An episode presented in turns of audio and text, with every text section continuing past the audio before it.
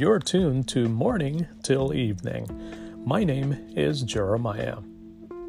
Psalm 46, verses 10 to 11 says, Be still and know that I am God. I will be honored by every nation. I will be honored throughout the world. The Lord of heaven's armies is here among us. The God of Israel is our fortress. It seems the entire world is in turmoil these days. We are plagued by sickness, natural disasters, economic downturn, and political unrest. At the time Psalm 46 was written over 2,700 years ago, the world was in about the same shape. In verse 6, the psalmist writes, The nations are in chaos, and their kingdoms crumble. Psalm 46, like all the Psalms, is a song written to be sung a song that celebrates the presence of God among His people and the protection of God for His people in the midst of a world filled with turmoil. With the worries and cares of this world spinning out of control, the voice of the Lord is clear Be still.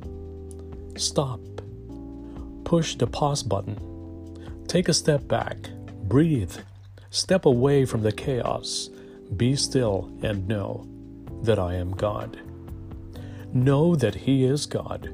Know that He is your Creator. Know that He is your miracle worker, your waymaker, your Savior, your refuge and strength, always ready to help in times of trouble. Though the trouble of the world may rise up against us, the Lord of heaven's armies is here among us. The God of Israel is our fortress. Take refuge in Him.